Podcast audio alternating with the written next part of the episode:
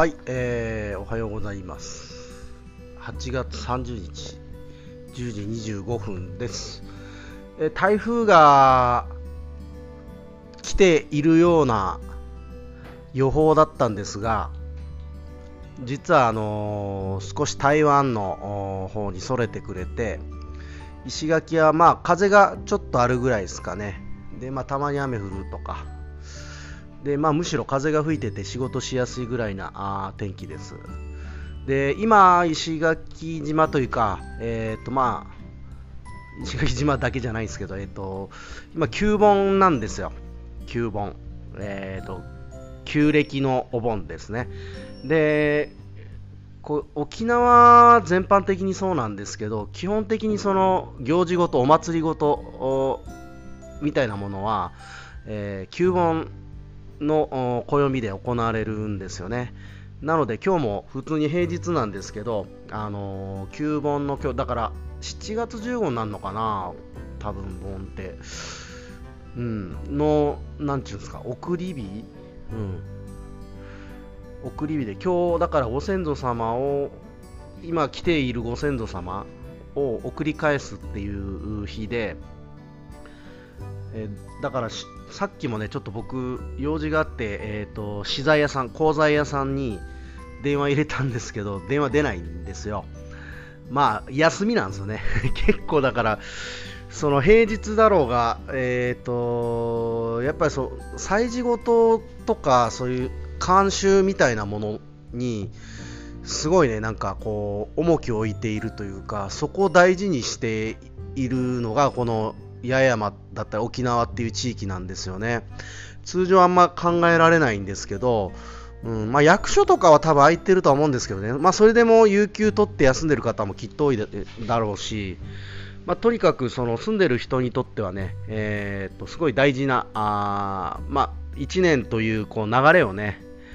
こうああ、旧盆来たかみたいな感じで、えー皆さんこう測っているというか、まあ、そこでこう理解している感じがすごいあってですね。僕はなんかこの感じ好きなんですよね。うん。まあなんか八重山の好きなとこですね。まあ僕自身はこっちの出身じゃないのでほとんど関わりはないんですけど。まあでもね、えーこうやってまあ平日なのに業者休みだなとか。まあそういうことはありつつもまあそういう場所に住んでるんでね別に腹立ったりはしないんですけどね。はい。で、えーっとですね、旧盆っていうとですね、僕が昔から、おあのお世話になっているお店で、タニファっていうお店があるんですけどね、カフェバーみたいなやってるとこ。で、まあ、そこはですね、昔から、えー旧盆の中日ですね、真ん中の日、旧盆3日間あるんですけど、盆って。はい。真ん中の日は、えーみんなあんまりやることがないんみたいなんですよ。迎え日と送り日はやることがあるんだけど、真ん中の日は暇だっちゅうんで、えーまあ、その暇な日に音楽好きな連中で集まってライブをやろうっちゅうんで、まあ、ずっと長いことね、この旧盆の中日のライブっていうのは続いてたんですよね、タニファで。で、僕も最初の移住だからもう15年以上前かな。まあ、その時からずっと参加させてもらってるんですが、まあ、実は昨日がその旧盆中日だったんですけど、えーとまあ、コロナでね、一時この旧盆ライブっていうのも、えーなかなかやれなかったんですが、で去年はね、多分すごいごく少人数でやったんかな。だけど今年ようやく久しぶりになんかこう大々的というわけじゃないが意外とたくさんの参加者がいる中で、えー開催できましたでね毎年恒例だったねえっ、とね一番最初にですね、えーまああんこちゃんっていうねこう谷フの常連さんの娘さんがバイオリンを弾くっていうのを結構恒例でずっとやってるんですけどもそのあんこちゃんも今12歳っつったかな。で下にまた男の子が3人ぐらいいて4人兄弟になるのかな。うん。でね、まあ、上の3人で、えー、とバイオリンを演奏するというのをやってたりですね。多分一番下の子が4歳ぐらいなんかな、うん。えー、まあその変化がね見えるのはいいですよね。でやっぱちっちゃい子でもなんかそのみんな大人たちの前でやる場が結構自然にあるっていうのが僕はなんか素晴らしいなとあの見ていて思ったんですけども。で、まあ、ちゃんと MC みたいの MC、まあ、曲紹介みたいのもさせて、えー、3曲ほどね、えー、聞いたんですけど、えーまあ、こんな感じで若い子老若男女ですね、えー、みんな別にそこにね境目はないんですよ。うまいも下手もないしすげえ上手い人もいれば全然まだまだな人もいるんですけど、まあ、いろんな人が例えばそのタニファでは水曜日と土曜日にあのウクレレ、の教室的なものをね、まあ、ほぼ自主的に集まってみんなでやっている感じなんですけど、まあ、そういうものがあってそのウクレレ部の発表の場になってたりとかして、えー、ウクレレ部が弾いたりだとか、まあ、今回はいなかったんですけど斉藤さんというめちゃめちゃ歌のうまいジャズシンガーさんもともと米軍基地で歌っていたような方がですね出たりとか、え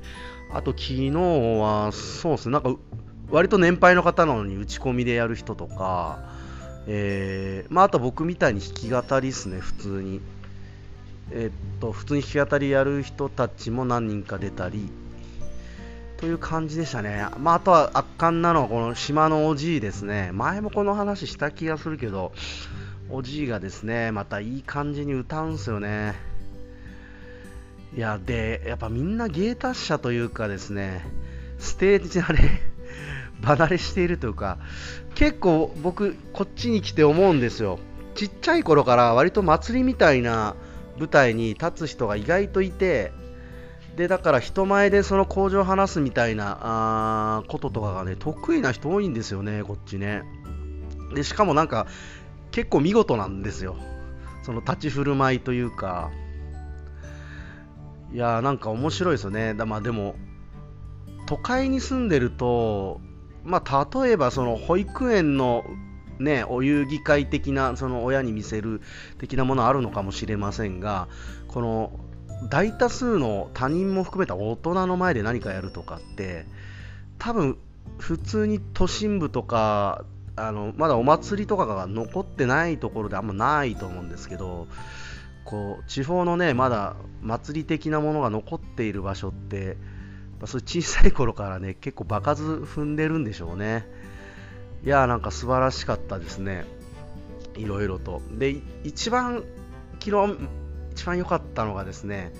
あの実はこの9本ライブというのをずっと多分発起人なのかな。でずっとね取り仕切ってた方が実はあの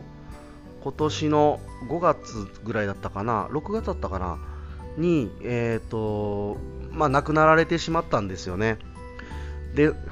なんていうのそれこそビギンとかの先輩格でえっ、ー、とまあいろいろ多分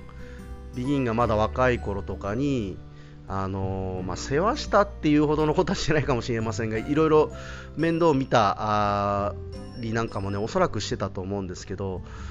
うんまあ、その結構ね島では有名な歌い手さん全然歌うまくないんですけどねでもなんかいいんですよ歌ってる感じが、まあ、その方が亡くなられてしまってですね、えー、でまあ、イベント自体もですね実は僕が、えー、最近その司会進行音響みたいなことをね、えー、やらせてもらってるんですけどもうんで亡くなられた最初の9本ライブだったんですが一番最後にですねその、えーとまあ、こうちゃんって言うんですけどこうちゃんの息子さんのゆうくんですね白百合酒造の跡取りで今今の社長なんですけどもゆうくんが、えー、こうちゃんの曲を最後に歌うというね、まあ、なんすかね、まあ、こんな話聞いて、聞いてる人、はーんぐらいだと思うんですけど、僕ら、この長いことね、こうちゃんと付き合ってきたり、その、まあ、そういう9本ライブとか、そういうのをね、あの、もう率先して、えー、自分が場を仕切ってっていう感じで、えー、やってくれてきてたことで今の僕らがあるわけで、まあ、そういうのすごいね、あのー、感謝の念がすごいあるんですが、まあ、そういう人からしたらその見たことないです初めてその店にで見たんですけど息子さんがそのお父さんの歌を歌うっていうのが、まあ、非常に良かったですね。バックもそれこそ当時そのお父さんの伴奏してたあ人たちがバックをやってで息子さんが歌うっちゅう感じがねなんかこれこそ供養だなと思いながらきっとなんかその辺で見てるんじゃねえかなっていうまあそんな気持ちにさせられるすごいいいえー、ライブでしたね、9本ライブ。はい。で、まあ単純に思うんですけどね、やっぱ石垣のいいとこってこういう音楽の短さなんです身近にめちゃめちゃあるんですよ。音楽が距離が近い感じがすごいいいなと思ってて。で、まあ割とね、あの大きくない、えー、島ですから、まあ、人口5万人ぐらいですよね。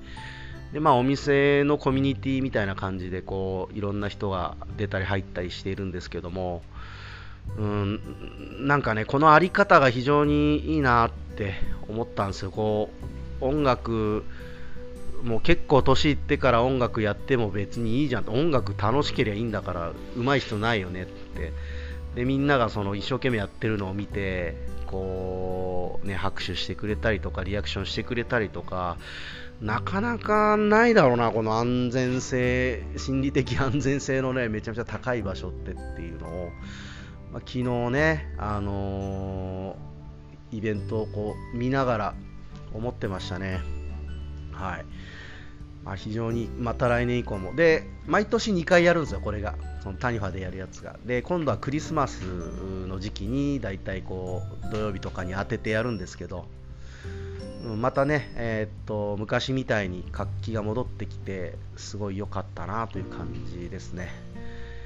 で、まあ、ちょっと面白いのがななんだろう自分そんな多分 MC とかそんな得意じゃなかったんですが意外とねなんか昔よりできるようになってきたなという。これはまさしくここで話していることとか、まあ、石垣ラジオみたいなものをずっとやってきたことのこう成果 みたいなものなんじゃないかなと。それはそれでねちょっと嬉しくなりましたね。意外とこうね感謝もされるし司会やってくれてみたいな感じで。なのでねまあ自分のでも自分が散々お世話になってきたバーだしお店なので、まあ、そこに、ある意味恩返しができて、えー、いる状況っていうのがね非常に良かったななんて、えー、思った夜でした。はい、えー、というわけで、えー、今日も聞いてくれてありがとうございました。